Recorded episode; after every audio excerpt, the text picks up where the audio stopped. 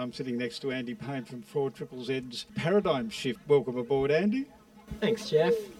And Revel from EDO, the Environmental Defenders Office. That's uh, Gabriella from Brisbane Climate Save. And on my right, uh, here's Cal. You're working with uh, Sam next to you in Refugee Solidarity Meanjin. So, as you can see, a diverse range of people from a diverse range of organisations, which reflects the diversity here today.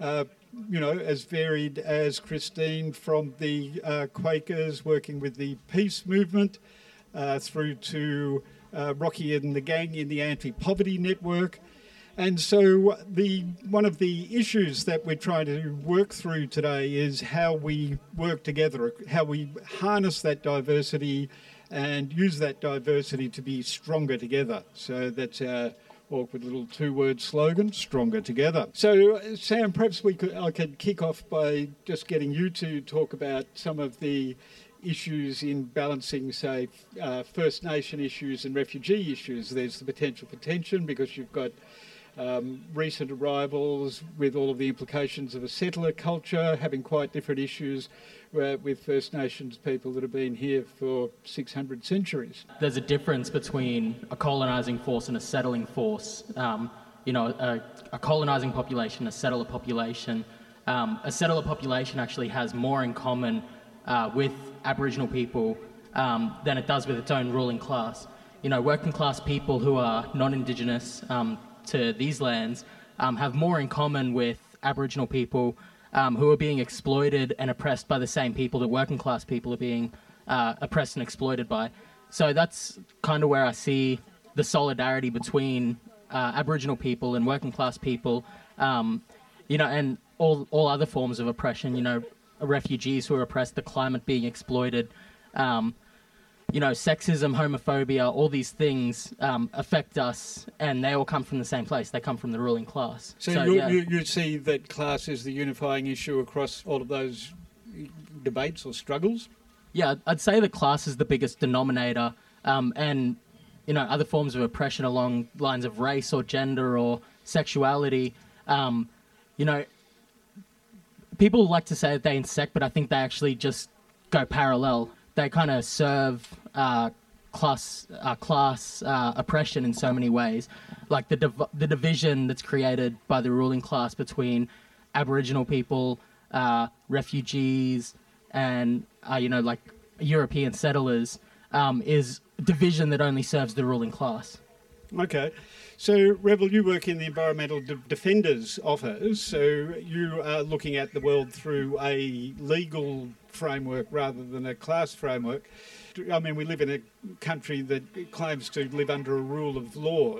How do you see these kind of diverse issues being addressed by law, and how do you work with that in the Defender's Office? Our legal system here, I guess, is the foundation of it. So, uh, in terms of it being, you know, imposed upon the people here um, without their consent, um, and with no recognition of them. So I think that, you know, if we start from that point and move on, and me as an agent, I really recognise that I'm an agent of that legal system as a lawyer here.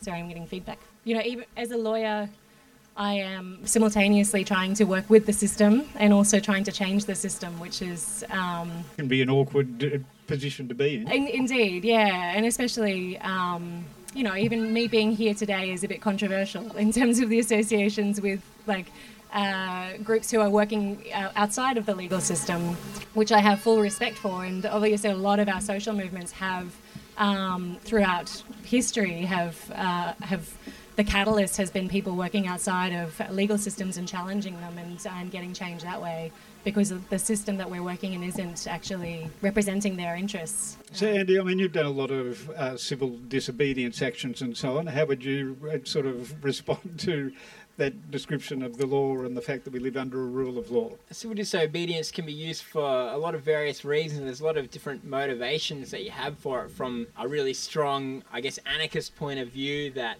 you know, there's no consent to be governed from us. We're born into a system, and so we should do whatever we feel is right, whether it's legal or not. But then there's also an aspect of it that is about trying to challenge specific unjust laws and um, and so when it comes to that, there's a, such a role for lawyers to play is that these two real opposite ends, the people that break the law and the people that spend their lives memorizing the law, work together for conservation aims. That's been the way it's always been in Australia's environmental movement history. Is that these two things work side by side, and so in any terms like that, it's like we've got to work with what we've got, and we've got to make the best use of people's skills and where people have access. And so I think one of the great things about civil disobedience is that it doesn't require five years at law school or anything like that to be a part of winning conservation gains or other things like that. But actually, it uses what everybody has that is their bodies, their passion, you know, whatever skills they can bring.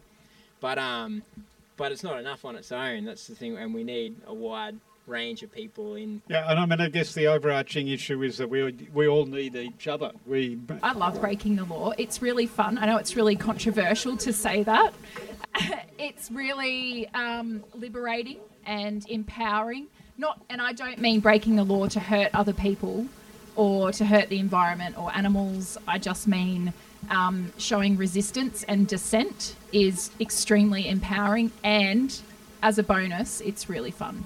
So, Gabriella, how do you navigate the um, need for a moral framework and you know doing the right thing by other people, and the uh, role of the law in, uh, you know, guiding us to do the right thing by a legal definition. Yeah, it's it's tricky because, like, I value rules and systems. There's a value in that. Like with my daughter, I give her boundaries because they're the things that keep her safe or that teach her how we treat other people. And when she's gone past a boundary, she understands it. So it's not that I'm anti rule or anti law, but I'm anti oppression and I'm anti all the things that bad laws do, which is they hurt people, they hurt communities, they hurt animals, they hurt our very existence. Revel, as the lawyer in the um, on the panel, uh, can you just respond to that? I mean, I, I am signed up as a lawyer. I have to respect the law, and I'm, my job is to um, advise people how what the law is.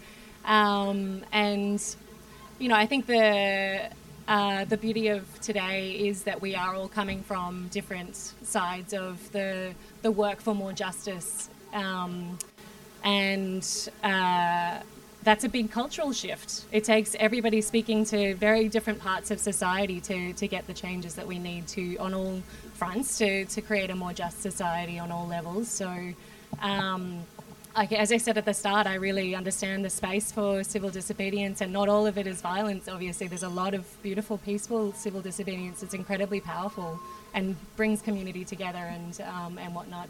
Um, I, I, I, my role isn't in that space, but I, they can sit side by side in, in terms of people can come to me to, to use their rights under the law, and people can um, go elsewhere to, to find out other ways where they're seeing that that pathway isn't what speaks to them and their social change philosophy.